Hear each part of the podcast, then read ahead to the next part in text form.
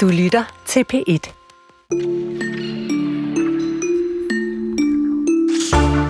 Her til morgen, der kastede kongehuset endnu en bombe i overraskelsesform, kan man sige. Altså det første var selvfølgelig, da Margrethe hun ligesom lavede et mic drop nytårsaften.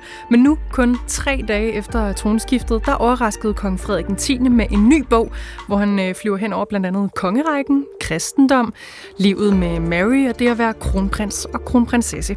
Få timer senere har bogen allerede været i øh, restordre i en af Københavns store bogbutikker, og senere i den her time, der læser vi med over skulderen hos ja, en af de danske journalister, der virkelig har brugt mange vågne timer her de sidste par uger i selskab med kongehuset. Og vi bliver ved den her kongerøgelse, og det gør vi senere i den her time i selskab med Edvard den anden for knap 400 år efter, at dramatikeren Christopher Marlowe han skrev om den her skandaløse kærlighedsaffære mellem Edvard og adelsmanden Gaveston. Ja, der bliver kærlighedsstøjen nu vagt til live igen på scenen. Hvorfor? og hvad den her kærlighedshistorie den kan fortælle os om vores blik på køn, magtkampe og queerkultur, det runder vi også i den her første time kulturen. Og i dag det er i selskab med dronning Linnea Albinus Lande, Yay. mig, Chris Pedersen, også kaldet Kong Gulerod. Kong Gulerod. Kan kunst og kultur være med til at forebygge sygdom og fremme både fysisk og mental sundhed? Det spørgsmål har været stillet rigtig mange gange også her i kulturen. Og tidligere i dag, der var en øh, masse mennesker samlet til at endevende det spørgsmål endnu en gang. Der var folk fra Nationalt Center for Kunst og Mental Sundhed, fra Kulturens Analyseinstitut, fra Musikforskningskommuner, fra Musikforskningskommuner, regioner, museer, Sverige og Norge og mange flere. Og høringen den var et samarbejde mellem Kulturudvalget og Sundhedsudvalget i Folketinget, og den første oplægsholder, det var Birgit Bundesen, overlæge og stifter af Nationalt Center for Kunst og Mental Sundhed. I programmet øh, under hendes navn, der stod, hvordan spiller kunst- og kulturaktivitet en positiv rolle i at fremme sygdomsforbyggelse, og hvad skal der til politisk for at understøtte øh, potentialet? Men det her med, at det samarbejdet mellem Kulturudvalget og Sundhedsudvalget i Folketinget nu holder det her sammen, det havde hun først og fremmest hæftet sig ved som noget vigtigt og historisk, så det var det første, vi spurgte hende om. Jamen det er fordi, at øh, Sundheds- og Kulturudvalget arbejder meget adskilte, øh, som også afspejler den afstand, der er imellem sektorer øh, i Danmark, som er et problem for det her felt, kultur og sundhed, som jo øh, i dets natur er øh, tværfagligt. Øh, og hver gang man støder på det, øh, både politisk og hos fonde, så er det sådan, at er, er I et øh, sundhedsprojekt eller i et kunstprojekt? Men vi er jo begge dele, det findes ikke her, så man skal ligesom fra starten af beslutte sig for det skrivebord, man henvender sig til. Så bare det, at øh, udvalgene er gået sammen, og kan se, øh, øh, at det måske kan blive en win-win, øh, er jo øh, fantastisk, så det politisk set også bliver et, øh, et satsningsområde, fordi Vores argument er, at det her det skal ikke bo inde i kultursektoren, det skal ikke bo inde i sundhedssektoren, det skal bo, øh, fødes som sit eget tredje sted, som bliver politisk øh, prioriteret, hvor begge øh, agendaer kan vægtes ligeværdigt, fordi det, der sker, når det lægges ind i en sektor, så er det jo de dagsordner, de agendaer, de politiske øh, opdrag, de har, som kommer til at styre øh, projekterne, og det at vægte dem ligeværdigt er et, øh, et afgørende ledelsesmæssigt fokus inde i, øh, inde i det her felt. Så der er ny optimisme hos dig, når ja, de to udvalg sammen? Ja, også blandt andet alle i salen jo, som vi jo alle sammen nogen, der har arbejdet i feltet i mange år, og i forhold til andre øh, lande, øh, sammenlignelige lande, som er England og øh, Norge, som i over 20 år har haft det her som et fokuseret øh, område ind i sundhedsvæsenet, og også stiftet øh, øh, Centers for Creative Health, som vi jo med Nationalt Center for Kunst og Mental Sundhed har tænkt, det mangler vi også i Danmark, men vi er bare lidt bagud. Og nogle af de frugter, man kan høste, som ligger lige for næsen af os, med at prøve at bruge kunsten og kulturen, som jo er vores allesammens, til at gøre det, det altid har gjort for mennesker.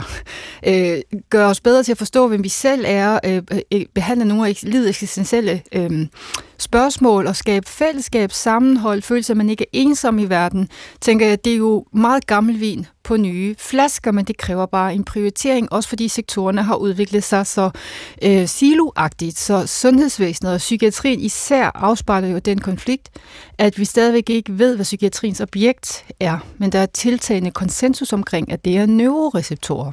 Ja. Mm. Så den medicinske behandling er jo meget, står jo meget centralt inde øh, i sundhedsvæsenet i dag, og jeg er ikke antipsykiater, jeg vil gerne give medicin, hvis det giver mening, hvis det ikke generer folk mere, end det hjælper dem, men vi øh, trænger også til en genforhandling af, hvad psykiatriens opgave egentlig er, fordi det er jo hele mennesker, de der neuroreceptorer bor i. Så de bor i personer, der bor i familier, der bor i samfund og i globale kontekster. Alle de her øh, sfærer, de spiller jo ind, dels når man udvikler en psykisk lidelse, og når man skal komme sig fra den. Men så på det her hele menneske, der er kunsten, kulturen er en del af det, øh, men som overlever, hvordan ser du så, at, at, at, at det har en positiv rolle i at fremme sådan en sygdomsforbyggelse? Jamen jeg plejer at sige, at uh, kulturen jo er et, et uh, bæredygtigt format, som har eksisteret længere tid end klinikken. Så så lang tid der har været kulturelle vidnesbyrd, så har vi jo set, at mennesker har gjort det, mødtes om bålet, fortalt historier, delt dem, øh, lavet koncerter, lavet drama og mødtes i det og få en katarsisk oplevelse af det fællesskab. Det kan være at stå i og have en kulturoplevelse. Så klinikken opstår jo først senere som en idé om, at man samler de syge. øh, og vi som altså jeg er jo psykiater, det er jo en lægelig specialuddannelse. Øh, og det betyder, at jeg er uddannet øh, til at være generallæge, og så er jeg specialiseret i øh, psykiatri. Men øh, det med at se det hele menneskets indlejring i alle de her kontekster, tænker jeg er meget lavt hængende frugter, som vi i tiltagende grad ikke er blevet mm, trænet nok og fokuseret nok på at i talesætte. Så vi er jo meget fokuseret på det dysfunktionelle, fejlene, det, der ikke fungerer, det syge, og det skal vi også kunne, men vi har måske også glemt ikke at henvende sig til det, der er, altid er rask ind i mennesker. Ressourcer, modstandsdygtighed og det naturlige øhm, psykologiske immunsystem, alle mennesker har, som måske bliver passiveret øh, i dag. Så det er også mulighed for at give ejerskab øh, oplevelsen af deltagelse i de her små kunstgrupper, vi laver, hvor man selv har en stemme. Øh, man bliver ikke målt og vejet, så også prøve at parkere nogle af samfundets tiltagende krav til øh, præstation, optimering, konkurrence, man skal levere og måles på alle mulige måder, selv helt ned i folkeskolen. Så det er med at prøve at skabe nogle rum, hvor man ikke bliver målt øh, og vejet, hvor man kan være sammen om det almindelige menneskelige, det er at lave kunst sammen. Hvad sker der konkret, hvis vi lige skal få nogle billeder på i de her kunstgrupper? Ja, men altså vi, øh, har, øh, vi hyrer jo professionelle forfattere, forfattere og kunstnere til at komme ind og lede kunstworkshops. Øh, og det er vigtigt, at det er sådan nogle øh, beskyttede rum, så der er altid en sundhedsfaglig kalder din koterapeut med, som egentlig deltager på lige fod med de andre i gruppen, men som er den ansvarlige for det psykologiske klima i gruppen. Og det vil sige, at koterapeuten, som øh, ofte har været mig, har forsamtaler med alle, der starter. Folk bliver rekrutteret via deres psykiatriske behandling, så de får det her som et tilbud til deres psykiatriske behandling.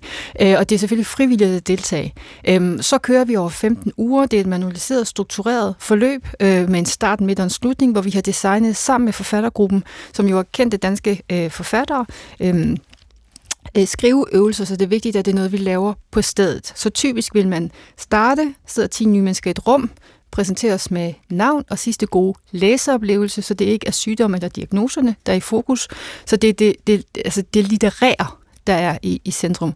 Så introducerer forfatteren en kort skriveøvelse, tit med udgangspunkt i en skønlitterær tekst, og så efterligner man den, eller laver en skriveøvelse ud for den typisk 5-10 minutter, og så læser man det op og reflekterer over det øh, undervejs, og det gentager sig, ligesom så der er som ligesom den her tydelige struktur. Og udgangspunktet er, at det er øh, faktisk lidt ligesom dogme-konceptet, øh, øh, ikke? det er jo en umulig opgave, men det tvinger folk til det er benspænd, der tvinger folk til at prøve at gøre noget andet, end det de plejer at gøre. Fordi det er jo det, der er centrum i meget terapi. Folk er kørt fast i gentagelser, øh, og det med at prøve at gøre noget andet, end det man plejer at gøre. Øh, så det er noget, et sted, hvor vi belønner mod og fantasi frem for perfekthed og korrektion. Altså vi prøver at parkere nogle af de normative regler om, hvad korrekthed er, og det er jo det, kunsten kan og altid har været. Det er det, der behandler det anderledes, det devierende, det neurodiverse. Alle heltene i kunsten er jo tit de anderledes. Ikke? Dem, som tænker anderledes, opfatter anderledes. Og det oplever mange er en, en frihed, ligesom at kunne det, at det faktisk er en styrke at kunne tænke ud af boksen, eller at være helt ud af boksen. Så vi oplever et meget stort kunstnerisk talent faktisk i de der grupper, som ret nemt kan mobiliseres, men det er også folk i den tunge ende. Nogle af dem, som ikke kan komme ud af sengen, har svært ved at fungere, i hvert fald slet ikke kan komme ind på de kunstneriske uddannelser eller fungere i uddannelsessystemet. Og på den her høring, som du så kaldte historisk, der spillede du en lille video, og lad os lige høre et lille klip fra den. Og så kan jeg bare langsomt mærke, at det bliver mere og mere smertefuldt for mig mm. at være til. Øhm, at jeg har svært ved at, at ligesom klare dagligdags opgaver, mm. øh, etablere relationer med andre mennesker, fordi jeg føler mig frygtelig ensom. Jeg har nok haft en af de værste uger i år, i sidste uge, i den her uge. Ja. Og alligevel formår jeg at komme i bad i dag, og lægge mærke til nejlak, og køre et outfit, og ligesom tænke over det. Og jeg sang faktisk også med i badet, for jeg var sådan en forløsning at komme herud. Altså, det kan jo være faktisk, faktisk lidt svært at høre det her, men, øh, men hvad er det for nogle mennesker, der kommer hos jer og har gavn af jer?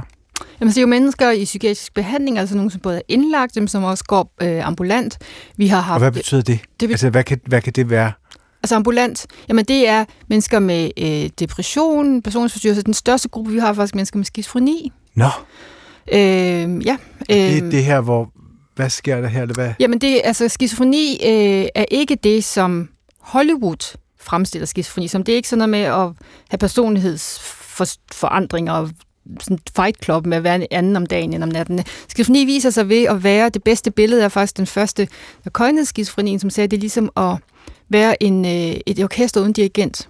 Det kan være følelsen af ikke at have styr på sine egne tanker, man ikke føler, at ens egne tanker er ens egne, at ens følelser kan sive ud og ind, at man ikke føler, at ens egen krop er i verden, at man har meget svært ved sådan helt dagligdags ting at komme ud af sengen øh, og fungere sammen med andre mennesker, og kan have det, man kalder hyperrefleksi, altså man overtænker det, som vi andre anser sig som selvfølgeligt, så man arbejder meget med sådan en idé om, at det er et tab af den naturlige selvfølgelighed. Så alt det, der er naturligt selvfølgeligt for os, for at vi kan eksistere i verden, at vi tror på tyngdeloven, vi tror på trafikken, vi tror på, at det her bord, det har en funktion, øhm, det kan blive unaturligt, så man skal tænke over det hele tiden.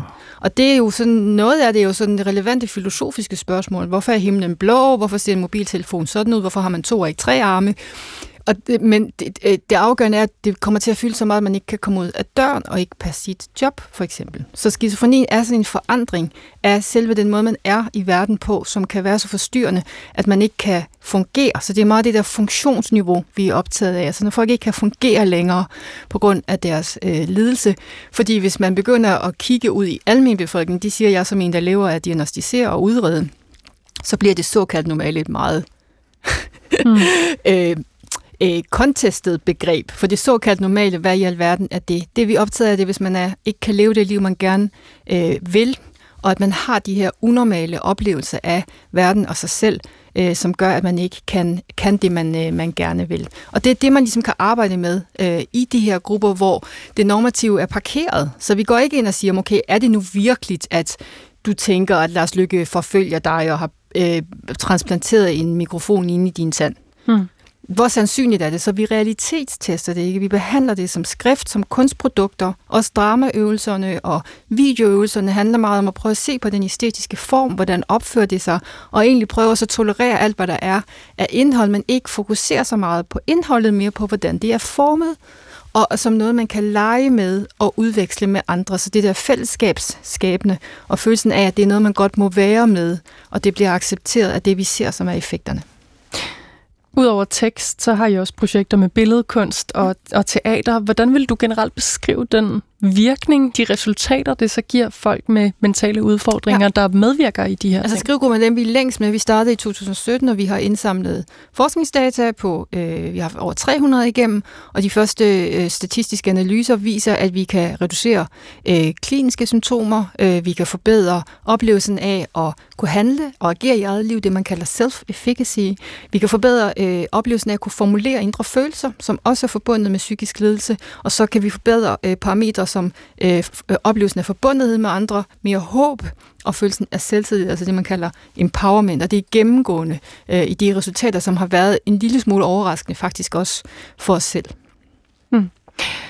Okay, i formiddag sad du så øh, ved den her høring, som du jo selv også bidrog til, og også lyttede med til andre oplæg, der handler om lige præcis det her møde mellem sundhedsverdenen og kulturverdenen, for lige at skære det sådan helt groft op. Hørte du noget, Birgit Bundesen, der overraskede dig?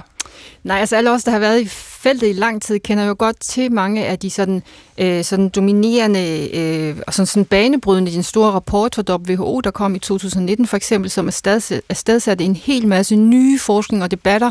Så det med, at det også højt oppe i de sundhedsfaglige organisationer bliver prioriteret og fokuseret på, øh, har jo været afgørende. Så er der jo forskellige forskningsprojekter, der kører rundt omkring, men det som feltet er kendetegnet ved, er den her meget store diversitet og bredde, øh, som både er en styrke, men jo også et problem. Så hvordan oversætter man grundforskning med hjerneskanninger til musikoplevelser, til noget, der kan implementeres som en praksis ude i kommuner for den stigende gruppe af børn og unge med psykisk mistrivsel. Hvordan får vi for eksempel det fyldt lidt i rummet, det der kulturpas, som jo er besluttet på Christiansborg, ud til dem, der skal bruge det. Det er jo ikke nok bare at have adgang til altså et frikort til en museumsinstitution. Og det, er, og det er et kulturpas til unge mennesker, som ikke nødvendigvis har adgang ja, selv, som, som ikke har ressourcerne med hjemmefra. Ja, og det er de ligesom i gang med på Christiansborg at finde ud af, nu har vi besluttet det, men hvordan gør vi det? Og der bliver man jo nødt til at tale med dem der, der skal bruge det. Ja. Og der er det jo et problem, at kunsten og kulturen har været elitær, øh, forbeholdt kongen og en lille elite, og den der sfære hæfter jo stadigvæk til kunsten. Så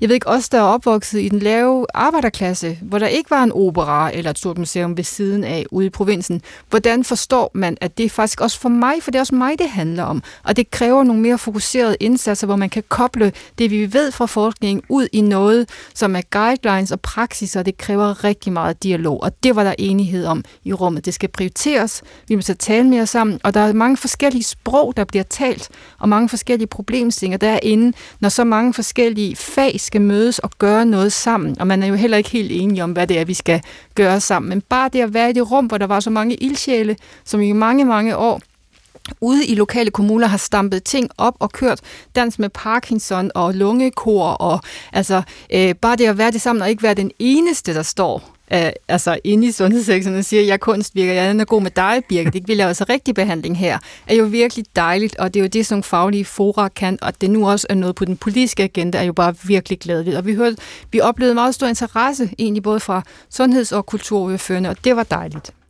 Og det sagde altså Birgit Bundesen, overlæge og stifter af Nationalt Center for Kunst og Mental Sundhed, efter formiddagens høring, som var et samarbejde mellem Kulturudvalget og Sundhedsudvalget i Folketinget.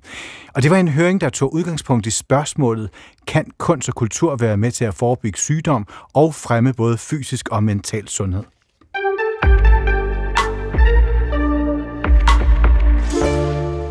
Normalt så varmer forlag og forfattere rimelig godt op under pressen og anmelderne og den slags, når bøger rammer en øh, udgivelsesdato og er tæt på at blive sluppet ud til læserne. Der skal arrangeres interviews, og bogen skal have noget hype for at nå den allerbedste placering på, øh, på hylderne. Men i dag her til morgen, der ramte noget af en øh, bog bombe hele landet, som ikke havde fået alt det her forarbejde. En bog, som ingen simpelthen vidste øh, udkom, og som sikkert vil øh, melde sig udsolgt på øh, kort tid, hvis ikke den allerede faktisk nærmest har gjort det. Det er bogen, der hedder Kongeord, og den er om og med kong Frederik den 10. Og her få dage efter tronskiftet, der overrasker Frederik ved simpelthen at udgive sin programerklæring, eller som vores næste gæst faktisk kaldte, et manifest for sit kommende virke som regent. Bogen den er lavet i samarbejde med forfatteren Jens Andersen og har været en effektiv hemmelighed indtil i morges. Især royalister og journalister begyndte at summe rundt omkring for at finde et uh, eksemplar allerede tidligt i dag for at få læst med på kongeord i en uh, fart. Vores egen kollega Stephanie Surik har læst den, og inden vi uh, hører fra hende, hej Stephanie, hej. så uh, skal vi lige en tur ind til Politikens Boghal, hvor vores reporter Kasper Dyrholm tidligere i dag trodsede både snevær og et stort opbud af journalister for at anskaffe sig et eksemplar af den her bog. Kan se, I er i gang med at pakke øh, papkasserne ud. Er de lige kommet? Ja, de er lige kommet ind ad døren nu. Hvornår fik I at vide, at de her bøger ville komme? Altså, jeg hørte om det i går, men jeg arbejder på forlaget. Øhm, så det var også hemmeligt derinde, vil jeg sige. Og nu, altså, der er jo ikke nogen kø ind til politikens boghal. Øh, men... Der har været lidt kø heroppe, der okay. jeg allerede har hentet det. Så vi kan allerede stå og give dem ud i hånden. Må jeg tage en med, fordi så kan jeg jo lige så godt købe en på vejen? Ja, gør det. Og jeg kan se, at jeg ikke er den eneste, øh, på vej op mod kassen med kongeord under armen. Jeg kan se, du står med altså fire kongeordsbøger ja, under armen. Og nu skal, Hvorfor? Nu skal jeg fortælle dig. Øh, jeg er ikke sådan en med kongehus evig og altid. Men jeg synes, at øh, Frederiks ord var helt ned på jorden og vel anbragte. Så sådan en som mig, jeg kan godt lide rummelighed i kirken endnu større end den tit bliver praktiseret af præster, vil sige. Jeg har lidt erfaring med min alder. Og øh, så har jeg to, så jeg har købt en til mig selv. Så har jeg to børnebørn. Og jeg tror heller ikke, de er sådan særlig kongetro, men nu vil jeg jo skrive et lille forord til den, der også kan bringe det lidt ned på jorden. Så jeg synes, de to børnebørn, jeg har, skal også have det. De er begge to i 20'erne. Og så har jeg et familiemedlem, som jeg ikke kan komme i kontakt nu med telefonen, men jeg ved, hun vil ærge sig, når hun hører, at jeg har været hen og købt bøger. så det vil jeg bruge som gave. Det er jo noget af et stunt, det her. Jeg må sige, da jeg mødte ind på arbejde i morges, der havde jeg lige øh, hørt øh, rygter om, at der kom den her bog. Ja. Men øh, altså, det er jo ikke sådan normalt, når der kommer bøger, så får, får man en pressemeddelelse i lidt god tid, og man kan ligesom planlægge, hvordan det er. Ja. Hvad tænker du om kongehuset begiver sig ud i sådan et mediestunt, som det her jo også er? Jeg synes, det er super, super fint. Og jeg tror også for kronprinsen... Nej, unds, kronprinsens. Ja, jeg laver også helt til den fejl. Kongen? ja øhm, har ligesom taget lidt af, af brøden af, fordi så vidt jeg kan forstå, når man har talt med ham, at han trænger til ro og lidt samling over sin nye gerning. Og så tror jeg, det her tager toppen af, at han beder os om at sådan forskellige ting, ikke? Og sætte os ned og læse og fordybe os i, hvad han mener måske? Ja, og, og, og i det hele taget øhm, respekterer, at han gerne vil have ro til sin nye gerning. Jeg tror, det, hvis danskerne opfører sig ifølge bogens ånd, så håber jeg, at de vil respektere den ro omkring sin nye gerning, han beder om. Nu vil jeg øh, slippe dig igen. Jeg, jeg bliver nysgerrig. Jeg kan se, at du står med et Politikken Plus-kort. Ved du, om man får rabat på bogen? Det er det, jeg vil spørge om. Jeg tænker, nu køber jeg fire bøger, og, og, og jeg er pensionist, så jeg tænker, det Men, må jeg ikke glemme kortet. Og jeg krydser fingre. Held og lykke, og god fornøjelse med bøgerne. Eller bogen. Ja, jeg, jeg ser rigtig frem til at læse den. Jeg kunne faktisk lige høre, at ordet restordre blev nævnt lige før. Øhm, og jeg tror, at personen bag ordene er en mand, der står i en lysblå skjorte lige herover og ligner en, han arbejder, der arbejder i butikken. Så jeg tror lige, jeg udskyder bogindkøbet lidt og hopper over til ham. Jeg synes, jeg hørte noget med noget restordre. Er det øh, kongeord allerede? Simpelthen. Er det rigtigt? Ja. Og du, nu har, kan jeg se, at du har øh, ur på. Kan ja. du fortælle mig, hvad klokken er? Klokken den er 11. Og Hvornår, øh, hvornår stillede de første op herinde i butikken? Stillede vi op for en tre kvarters tid siden. Øh, fik en lille levering på 45 eksemplarer. De røg inden for det første lille kvarter, og så de 300 eksemplarer, som øh, kom efterfølgende, de ryger i hastigt tempo lige nu. Er du overrasket? Jeg var overrasket over, at bogen kom. Jeg er ikke overrasket over, at folk er nysgerrige, og de gerne vil købe bogen. Har du selv købt en? Nej. Jeg stjæler, jeg stjæler et eksemplar med hjem til mig selv i aften. Og det bliver mellem os og radioen. lad, lad os sige det. tak. Og nu må jeg hellere op til kassen og købe øh, en bog. Og jeg kan se, at øh, der er nogen, der har været hurtigere end mig til at svinge kreditkortet. Du har lige puttet øh, en kongeord ned i tasken. Hvad, hvornår hørte du den her bog, den kom ud? Det hørte jeg på nettet i morges, eller så på nettet i morges. Og nu altså, er det jo øh, ufremkommeligt, altså både med Fenrisvinteren udenfor, så med kamerafolk og journalister, når man kommer ind i politikens boghal. Hvad fik dig til at trods det alligevel? Jamen, jeg, jeg er den seje type. Jeg skal ud hver dag alligevel, uanset vejret, så jeg har taget min cykel ind. Og, og altså, hvad har der trods alt fået dig til det for, øh, for den her bog? Fordi øh, kongehuset interesserer mig, så vil jeg gerne følge lidt med. Så hele weekenden og så det. Jeg kom ikke ud, fordi jeg synes, det var for koldt. Men øh, er det så direkte hjem og læse nu, eller skal den gemmes? Ja, nej, den skal nok læses ret hurtigt. Og hvad, er der noget, du er særlig spændt på at finde ud af, om der øh, står noget om i bogen? Jeg kunne, jeg kunne tænke, at måske han ville fortælle noget om sit valgsprog, hvorfor han lige har valgt det, som han har. Og, og hvad tænker du om det her med, at Gud jo ikke fulgte valgsproget, men efter sine skulle, skulle det jo være en del af bogen, eller der skulle i hvert fald indgå noget om Gud der? Ja, men det, Altså, det, man har jo forskellige opfattelser af Gud, og jeg synes, det er lidt moderne, at han vælger noget andet. Og jeg tror stadigvæk, at der er et eller andet, der holder hånden over ham, så det skal nok gå. Fantastisk. Rigtig god læselyst. Hej. Jeg er fra Danmarks Radio P1, ja. og jeg vil gerne købe den her bog. Ja. Øhm, jeg finder lige punkten frem.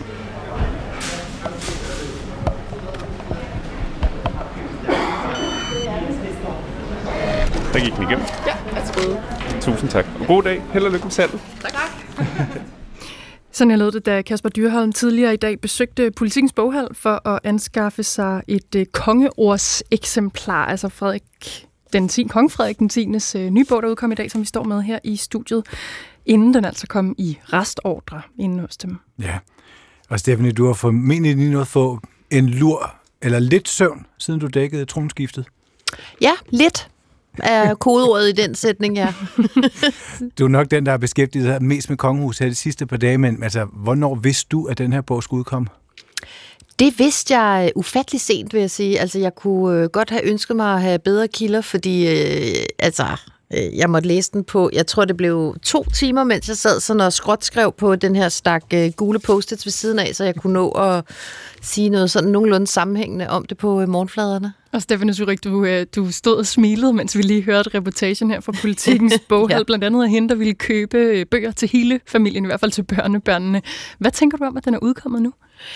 Jeg tænker, at øh, altså kommunikationsmæssigt er det her jo sådan et øh, power move, som man øh, vil sige på dårlig dansk fra, øh, fra kongehusets side, ikke? fordi øh, interessen er stadig maksimal. Der er øh, altså, virkelig mange mennesker, der har været begejstret den her weekend. Øh, Måske er der også nogen, der stadig går rundt med det der valgsprog og siger forbundne, forpligtet for hvem, for, for, for pokker. Hvordan var det nu, det var med det der valgsprog?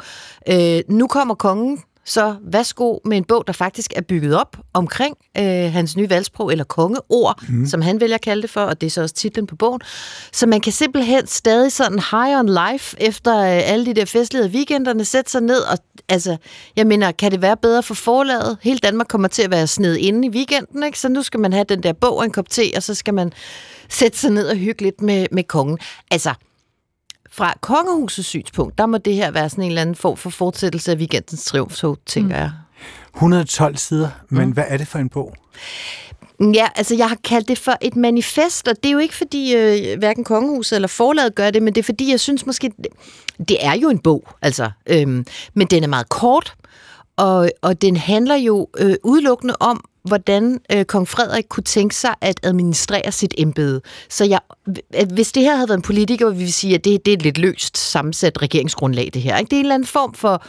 Øh, et, øh, en hensigtserklæring om, hvilke prioriteter han kommer til at have, Øh, det er også en markering af, at det kommer til at være anderledes fremover. Jeg er ikke min mor, jeg er ikke min morfar, jeg er mig selv med fejl og mangler og nye idéer og visioner og ambitioner.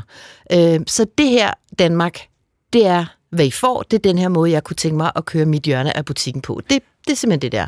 Og det er emner, der spænder i, i, altså i alle retninger, eller stikker i alle retninger. Ikke? Vi er inde på noget med jantelov og klima og ægteskabet, samarbejdet med Mary? Altså, vil han bare alting på 112 sider?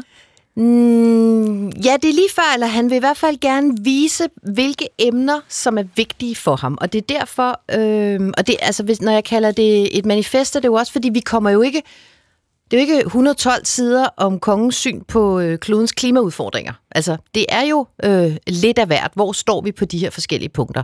Øhm, og noget af det, jeg synes, der er interessant, er, at man kommer til at, at, at kunne konstatere, at der kommer til at være forskel. Også i prioriteterne. Altså for eksempel kan man sige øh, meget om øh, dronning Margrethe, øh, men klima har aldrig været øverst på hendes sådan dagsorden. Hun kom lidt efter det i sin sidste nytårstale, men det er der jo ingen, der kan huske, fordi så sagde hun, hun ville abdicere, og så gik alt amok. Ja.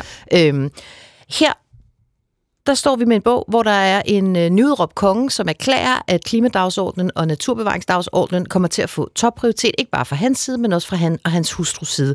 Og sådan nogle emner går han ligesom igennem, hvor man kan mærke, okay, det her det kommer til at være vigtigt for ham. Det sociale område for eksempel, hvor han fremhæver, det er noget, som han og dronning Mary har øh, styrket deres indsats på de senere år. Han fremhæver arbejdet med Mary-fonden, arbejdet med øh, Bikubenfondens øh, sociale priser. Øhm, og, og så sørger han jo også for, som hans mor også var enormt god til, ikke at blive uvenner med nogen. Så han siger, vi kommer selvfølgelig til at have et øje for alle, men også et øje på dem, der er socialt udfordret. Mm. Og så gør, gør han noget, synes jeg egentlig ret sådan øh, overraskende. Han kommer med flere direkte opfordringer til befolkningen i den her bog, hvor han siger, jeg synes faktisk, vi skal huske altså at tage et øh, moralsk og medmenneskeligt ansvar for hinanden. Man kunne øh, for eksempel engagerer sig i frivilligt arbejde, så bliver han sådan helt øh, retningsanvisende, nævner konkret øh, børns vilkår for eksempel, eller børnetelefon, eller siger, hvis man har det overskud til det, man kunne måske tage en chance på et værested, hvor for unge, som kæmper med, med ensomhed. Og det er jo alt sammen noget, som i den her bog filtrer sig tilbage til hans, øh, hans valgsprog, eller altså kongeord om, vi forpligter os mm. på hinanden, og vi er øh, forbundne her i Danmark. Så ja, altså lidt af hvert, men det er jo det, øh, sådan nogle hensigtserklæringer er. Ikke? Jeg kan ikke være med at tænke på, at det lyder næsten som om, at han lidt fjerner måske noget mystikken omkring monarkiet, og så mere siger, at det her det er det, vi er sat i verden for, og næsten på en eller anden måde konkretisere sit arbejde som regent. Det er sjovt, du siger det, fordi der er nogle af afsnittet, som også handler om øh, ledelse. Altså, hvor det næsten jo. bliver sådan en lille smule djøf-agtigt, altså moderne ledelse. Uh, han nævner også, at, at ledelsestilen inde i kongehuset er blevet lagt lidt om, og, og øh, altså, jeg, jeg sad og tænkte, jeg ved, om han har taget en lederuddannelse, vi ikke har hørt om, fordi det, man kan mærke, det er noget, der, det er noget, der interesserer ham. Og da jeg læste den her, øhm, der sad jeg også og tænkte, der er sådan en lille smule sådan noget uh, vision, vision and mission, altså sådan en, sådan ah. en statement over det her. Ikke? Altså det her, det er mine visioner, og det her, det er min mission, og det er sådan her, det kommer til at være. Ikke? Så man kan sige, ja, måske er noget mystikken taget af, og det næste er jo også, at når man laver sådan et manifest, så, så kan uh, journalister og alle mulige andre mennesker også læne sig tilbage og bare holde øje. Mm. Og hvis man så var Christiansborgsjournalist, så kunne man så råbe løftebrud øh, en gang imellem, når man ikke lige synes, at øh, kongeparet lever op til det, der står i den her bog. Så det, det, er, jo også, altså, det er jo også en lille smule sårbart. Ikke? Jeg har hørt ham sige engang, måske var det i det der indefra-program, som Anders Anger, Akker lavede for nogle mange år siden efterhånden i Kongehuset, at der ikke fandtes en jobbeskrivelse til det, som Frederik skulle bruge resten af sit liv på. Og det er måske faktisk det, han så har givet sig selv nu i en eller anden forstand med den her lille udgivelse. Ja. Øh, Stephanie Zurich, Berlingskes kongehuskommentator Jakob Sten Olsen, han retter en kritik af kongehusets kommunikationsstrategi, og det der også ligger i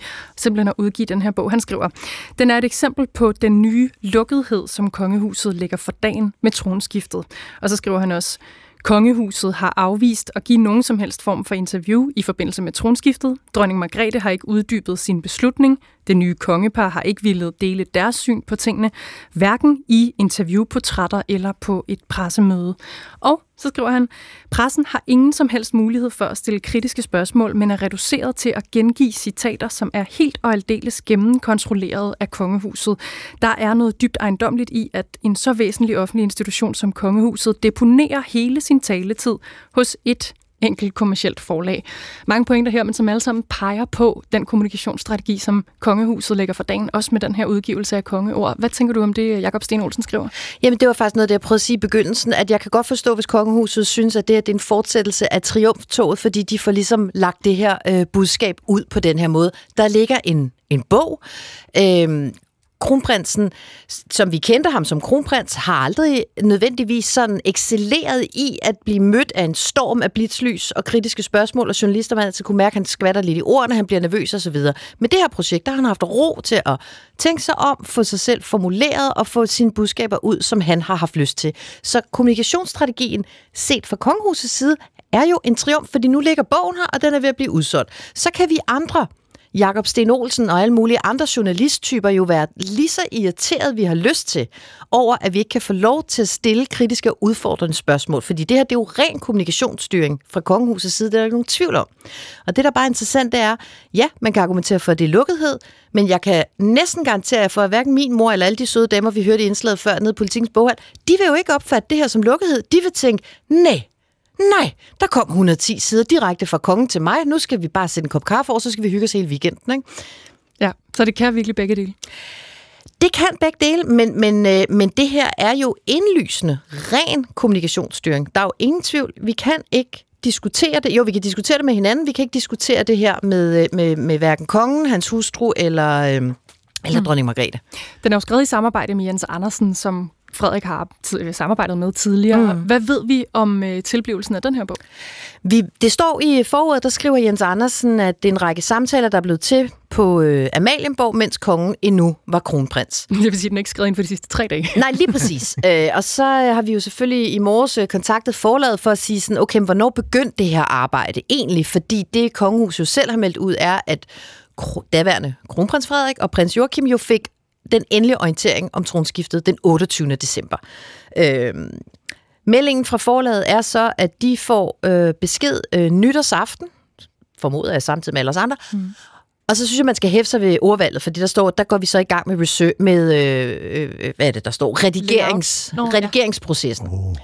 Og det, det viser jo så netop bare, at der har simpelthen været, no, altså, der har været en tekst, der skulle redigeres. Ja. Altså allerede nytårsaften. Så jeg tror, det er noget, man har jeg kan ikke sige, hvor lang tid, men det er noget, man har forberedt sig på, og så har man haft det liggende, og så har man ventet til, der skulle trykkes øh, øh, go. Og så, fordi, fordi det, altså jeg vil sige, hvis man tror, at den her er blevet skrevet og udgivet siden nytårsaften, det, det findes ikke på nogen, altså i nogen verdener, at man kan udgive en så relativt gennemarbejdet bog, og jo tydeligvis også, altså øh, lækkert designet, mm. og mhm. der er monogram og alt det der, som vi jo først blev offentliggjort forleden. Ikke? Så, så det har selvfølgelig været undervejs længere tid, men ifølge politiksforlag får de ligesom go nytårsaften. Jens Andersen, som som sagt har været med til at forfatte ordene, han står på forsiden også som en slags øh, medafsender. Han er, han har, han, det ham, Frederik har fortalt til. Mm. Skinner det igennem på nogen måde, eller kan du høre kong Frederiks sprog i, i teksten? Øh, altså begge dele faktisk, fordi ja, man kan godt høre øh, kongen, jeg har interviewet ham flere gange, man kan godt høre Øh, Kong Frederiks sprog, man kan også høre i øvrigt, altså, at han er inspireret af sin mor. Han, han, han har sådan nogle sjove formuleringer undervejs, hvor han siger, at vi har haft så lang tid til at forberede det her tronskifte, at det skulle gerne føles som et sporskifte, uden at vognen ryster for meget. Det lyder næsten som noget, drøm Margrethe vil sige. Men der er mm. sådan nogle formuleringer, som er meget sådan uh, kronprins Frederik-agtig. Jeg skal, som mange andre, øve mig i at sige kong Frederik. ja, men, også men, man, lidt her til formiddag. Men jeg vil sige, når man så har prøvet at interviewe så ved man også godt, at... Øh, han er også blevet redigeret her. Altså det kan man jo godt mærke. Alt er sammenhængende. Der er jo selvfølgelig ikke et ø, og der er ikke en sætning, der ikke giver mening. Så der har ligget et, et redigeringsarbejde øh, i det her også. Det er helt tydeligt. Skal vi ikke slutte med et lille citat? Jo, lad os høre, hvad, du har blevet jo, altså der er jo, som I selv sagde, altså, der, der, der er jo mangt der meget, og nyheder også i øvrigt, synes jeg, om, øh, at øh, kronprinsens personlige tro ja. Øh, ja. har udviklet sig i den tid, han var kronprins, og i dag står vi med en konge, som i øvrigt også fortæller i bogen her, at han jo vil bede aftenbøn med sine børn, og jo opfatter sig selv som et troende menneske. Og Så Sorine Godfredsen, hun kan godt slappe lidt af nu.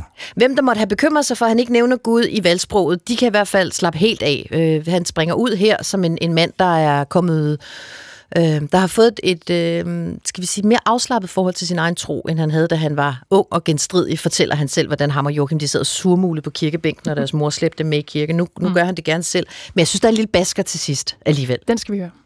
Der er sikkert mange danskere, det her det er altså kronprins, kong, kong Frederiks ord, der er sikkert mange danskere, der tænker, hvordan må ham Frederik klare nytårstalerne? Kan han løfte arven fra sin mor? Og så svarer han, det skal nok gå. Det synes jeg faktisk er ret sjovt. Så skriver han lidt om nytårstalen, sådan, øh, skal vi sige, anatomi, og så siger han meget mere, ved jeg ikke lige nu, dog tør jeg godt love, at man vil høre mig udtale ordene, Gud bevarer Danmark. Hvad skal vi lægge i det? Der er jo lidt en arv her fra mor. Ikke? Der er nemlig en arv fra mor, øh, og han, han fastholder jo, at, øh, som han også skriver, hun havde sin fasong, jeg har min. Det, det kommer han tilbage til flere gange i løbet af bogen. Altså, jeg kommer ikke til at gøre tingene ligesom min mor, og ligegyldigt hvor meget jeg sammenligner mig med min morfar, så er jeg heller ikke øh, Frederik den 9. nummer 2. Jeg er Frederik den 10. nummer 1. Men her vedkender han sig jo både sin egen tro, den danske, skal vi sige, øh, kristne kulturarv, Øh, og så arven fra sin mor. Og så sørger han jo også for, at vi ikke løber ned og bedder nytårsaften på, om han nu slutter af med Gud bevarer Danmark eller ej. Det, mm. Der er ligesom taget luften af ballonen. Øh, huset står stadig, og Gud bevarer stadig Danmark. Jeg skal nok passe på os alle sammen, eller hvad der nu kunne ligge i de ord. Det var jo en helt vildt stor overraskelse for de allerfleste, at dronningen abdicerede nytårsaften, og nu har vi kong Frederik, som udgiver en bog tre dage efter tronskiftet. Tror du, der kommer andre af den her slags sådan, bombelignende overraskelser? Jamen, altså prøv at høre, i går ville jeg jo have svaret nej, hvis du havde spurgt mig, om der kom flere bomber, fordi jeg ligesom synes, den, der faldt nytårsaften, var, var, var vild nok. Øh, så kommer den her bog, så jeg tror bare, jeg afholder mig fra at gætte på, om de har øh, gang i mere derinde, men jeg håber at de øh, slapper lidt af, så vi andre kan få lov til at holde en fridag på et tidspunkt. Ja, det kan jeg håber det også for kommunikationsafdelingen, at de sidder og skåler der. Tak til journalist Stephanie Soryk. Og Kongehår, den er ude i boghandlen i dag, hvis den altså ikke er udsolgt. Og der er endnu mere om bogen Kongehår i orientering, der starter her på P1 efter 16 radioavisen.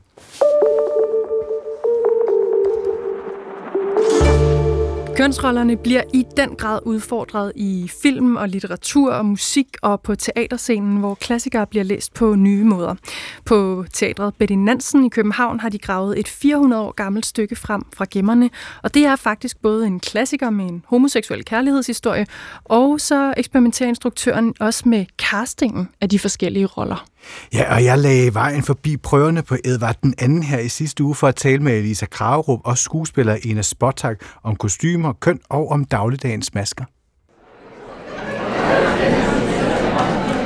Jeg har bevæget mig ud på teateret Bette Nansen på Frederiksberg til en åben prøve på teaterstykket Edvard den anden. Det er skrevet i slutningen af 1500-tallet af Christopher Marlowe, og instruktøren hedder Elisa Kragerup, og det er hende, som træder ud på scenen nu – for at præsentere stykket og skuespillerne.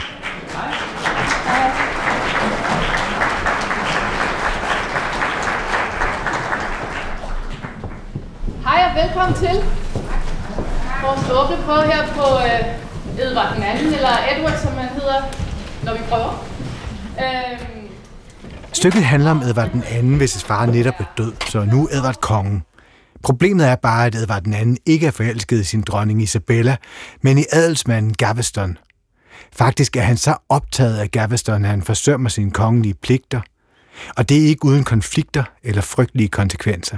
Selvom stykket er over 400 år gammelt, så er det et vaskeægte queer-drama.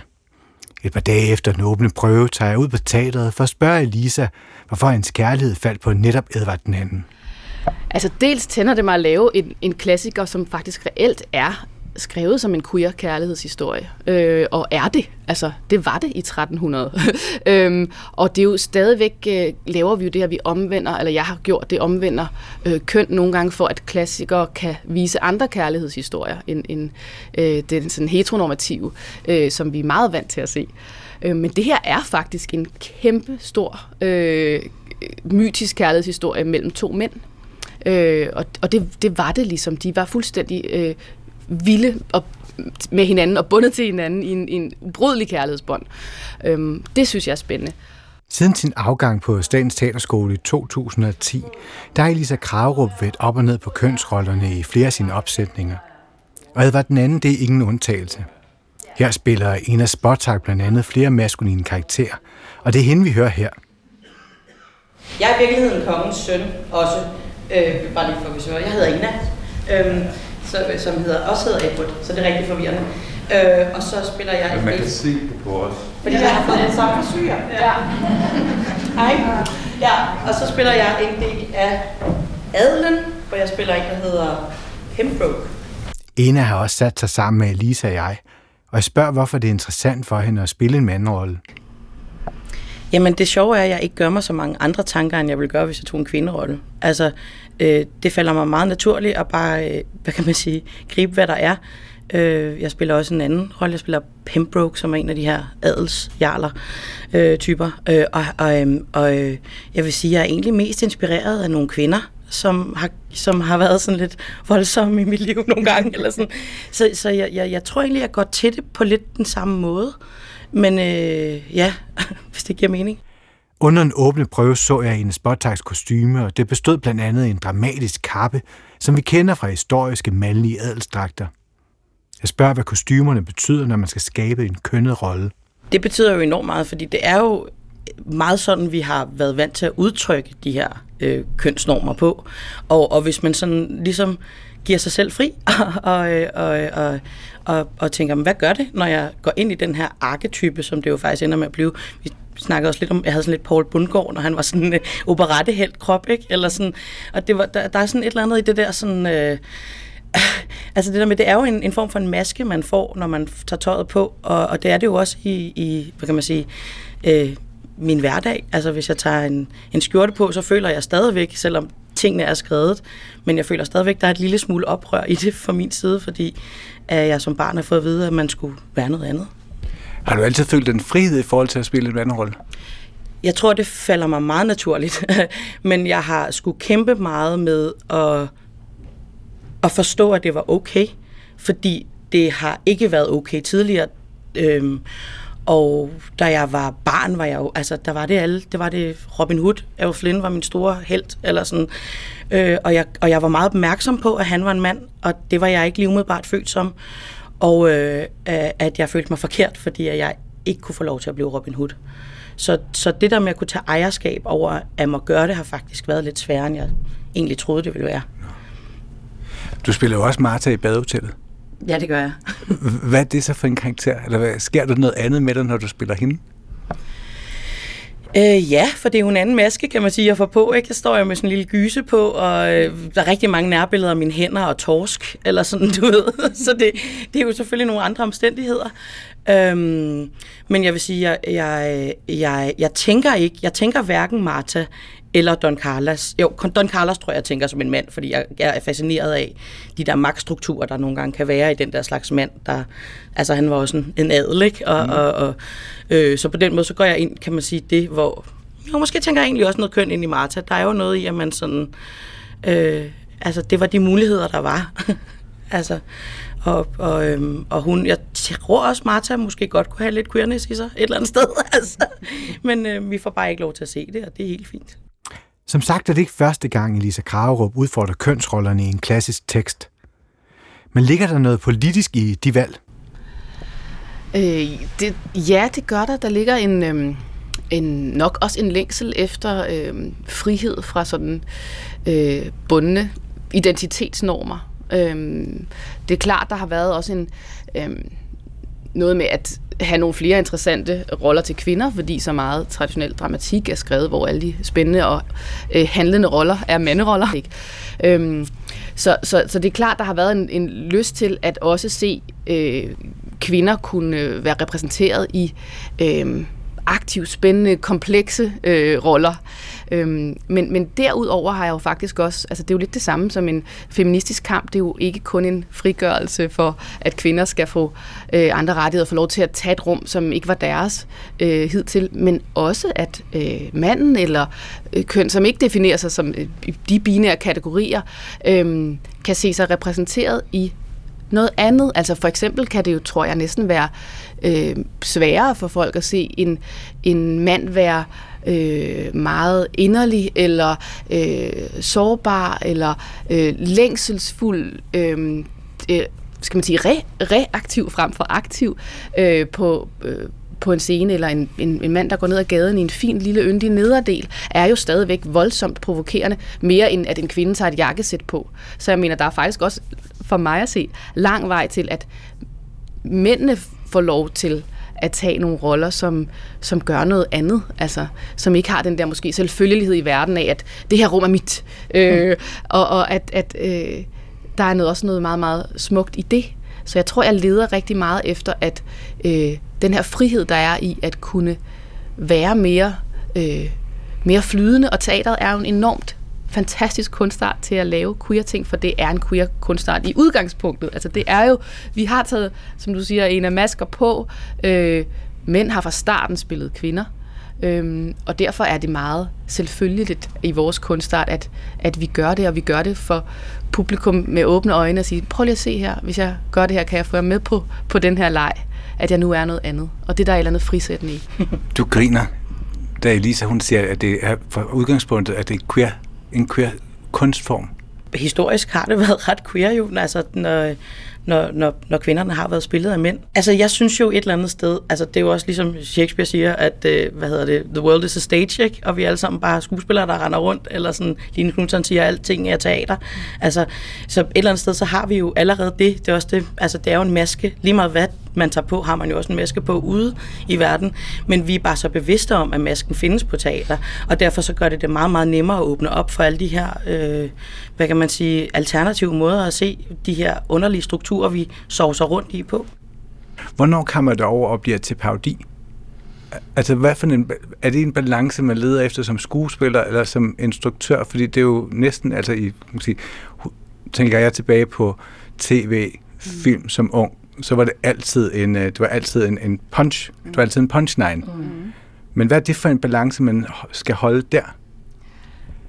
Altså, ja, nej, jeg, jeg, jeg oplever meget, at, at det er noget med at, at tage det alvorligt simpelthen, og, og, og gøre det med hjerte, og have hjerte for den karakter, og ikke ligesom tænke, nu skal jeg udstille, og nu skal jeg altså prøve at, at, at, lave den punchline. Jeg tror, at det, den struktur ligger i, at, at der var noget sjovt i, at mænd blev feminiseret, og det, det, synes, og det er det er, det er vi heldigvis lidt ved at slippe nu, men, øhm, og jeg tror, det er det, der sker.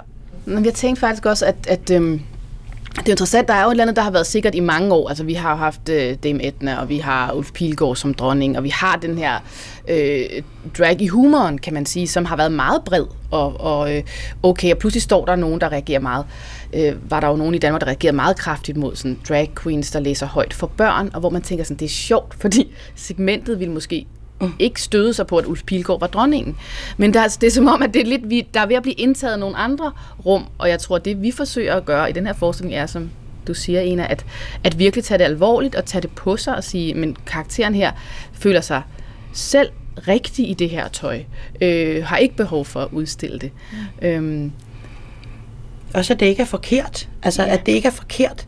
Det er også fordi, det sjove punchline var, at det var forkert at gøre, mm. at en mand var feminin, eller en, en mand havde en kjole på. Det er ikke forkert. Nej. Og her er det også, ligesom i Marlowe, der har skrevet stykkets ånd, at han tager faktisk, øh, i den tid var det at gøre, at fremstille en karakter, som var homoseksuel, det var sådan, jamen, så er det en skurkagtig karakter, en dårlig karakter, ikke? og en, en, vi ikke stoler på og sådan noget. Ikke? Øhm, hvor Marlowe faktisk her siger, jamen det er heltene i historien, der er homoseksuelle. Så det er ret revolutionært øh, at, at, at gøre det. Ja, det er skævt, man tænker sådan, at den homoseksuelle, for eksempel i Robin Hood, i tegnefilmen. Mm. Det er altid tegnefilmen, der skurken er jo altid sådan en snoragtig ja. homoseksuel ja. mand. Mm. Jamen, så altså, en rev eller en slange. Ja, ja eller, eller ja, en løve, eller det, de er der alle sammen, ikke? Altså, Skar, han skulle da ikke, altså han er der, altså, de, de er der alle sammen. Side. Ja. ja. Og Ursula, havheksen, ikke? Altså, jo, der er, er også helt vi, det, vi, er, vi er der blevet øh, kodet som nogle skurke altid, ja. men øh, det er jo bare fordi, det er det, der er det anderledes, og så mm. ved man ikke lige, hvor man skal putte det hen ellers. Hvad er det ved teateret, der gør, at vi køber præmissen der? Ja, det er vel abstraktionen. Altså, der er jo et, et eller andet, man søger jo en eller anden form for naturalisme og norm, når man laver film, fordi man også, tror jeg, prøver at ramme et sådan lidt bredt publikum, og sådan, vi skal kunne genkende os selv sådan meget, meget hurtigt. Og så, så tror jeg, der er nogle... Altså, øh, teater tager jo bare nogle lidt mere sådan abstrakte, hvad kan man sige, point of views på, på tingene. Øh, så jeg, jeg tror, det tror jeg i hvert fald er en del af det. Øhm. Mm. Ja, så tror jeg også, fordi vi er i et rum, som ofte, jeg, jeg, jeg plejer nogle gange at sige, at øh, ofte er det, der er kunstigt bedre på teater. Altså fordi hvis vi forsøger at ligne virkelig en til en, og her skal du se en daglig stue, og det er fuldstændig som dem, du har derhjemme, så er det virkelig det, næsten det falskeste, der findes. Ikke? Ja. Det kan man jo så også lege med. Men, mm. men, men, men på teater er øh, muligheden for at, at skabe en ny verden, og det her med i udgangspunkt at sige, at der sidder nogen lige nu og kigger på os heroppe, er jo allerede en, en, en super, skal man sige, øhm, en ikke realistisk situation, at vi står her og udspiller noget liv for øjnene af jer. Så, så det der med at lave et, et øh, scenisk sprog og en egen verden, er jo fuldstændig indbygget i teateret, og det er jo noget af det samme, vi gør med kønnet, og siger ligesom, det er også ret sjovt at kigge på konstruktioner i det her teater. Vi kan faktisk nogle gange fremkalde eller eksponere de der konstruktioner, som når vi går ud af døren og her på Frederiksberg Allé, så, så er der en masse, som, som det der med teater, der udspiller sig, men vi tror jo bare, at det er sådan, det er. Og inde i teaterets rum, der kan vi sige, jamen, alt er jo et valg, altså, og i virkeligheden kan vi pille det fra hinanden for øjnene af jer, og så kan I se, at det var bare en konstruktion, fordi Ena spiller en gammel mand, og så lige fem minutter efter står hun som et 10-årigt barn på scenen, og øh, indtager rummet med stor alvor og får os med til at tro på det. Øhm, og der er jo det der, at man kan lege med at omvende identiteter, synes jeg er enormt smukt ved, ved teateret. Det er nok noget af det, jeg elsker allermest. Det er det der skuespillerens arbejde med at øh, blive til noget andet. Fordi det nok minder mig om, at jeg heller ikke behøver at være stivnet mm. i min egen, min egen identitet, men også kan, kan blive noget andet. Må man så blive til alting? Må man spille alt? Det synes jeg, men jeg synes, man skal gøre det med omtanke. Og jeg synes også, der skal være en respekt og forståelse for, at i de her år er der pludselig nogle karakterer, der bliver skrevet og skabt, og at man har lyst til at sætte på scenen, og film, som, som ikke har været der før. Og derfor er det også nogle gange spændende først at kigge til, om mennesker, som måske ikke tidligere har kunnet få de roller, fordi de ikke har passet ind i en meget binær opfattelse, at de måske også kunne få en lille fordel for at blive set øh, til de roller. Det synes jeg i hvert fald er.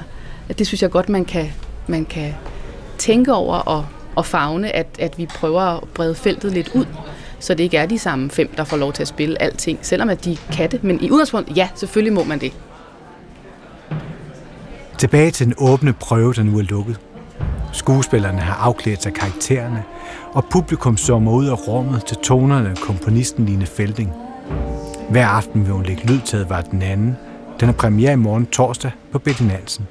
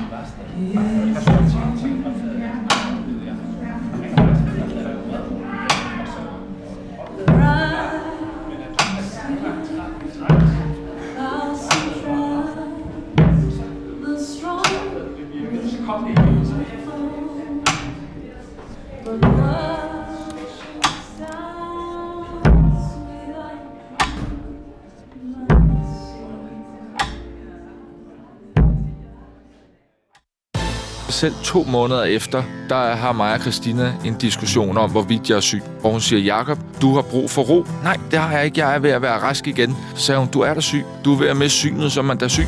Kom med ind under huden, når Pia Rønt går tæt på ugens gæst. Du er jo sygemeldt i øh, syv måneder med stress. Ja. For en mand som dig, der plejer at være i kontrol med alt, hvordan er det? Det var ret overraskende, chokerende, ubehageligt, men givetvis også godt i den forstand, at jeg jo kom ud af det med en ny erkendelse af min egen sårbarhed. Ugens gæst, fredag kl. 10 på P1 i DR Lyd. Og det var altså slut her på første time af Kulturen. Vi vender tilbage lige om lidt. Nu er det radiovis. Hej så længe.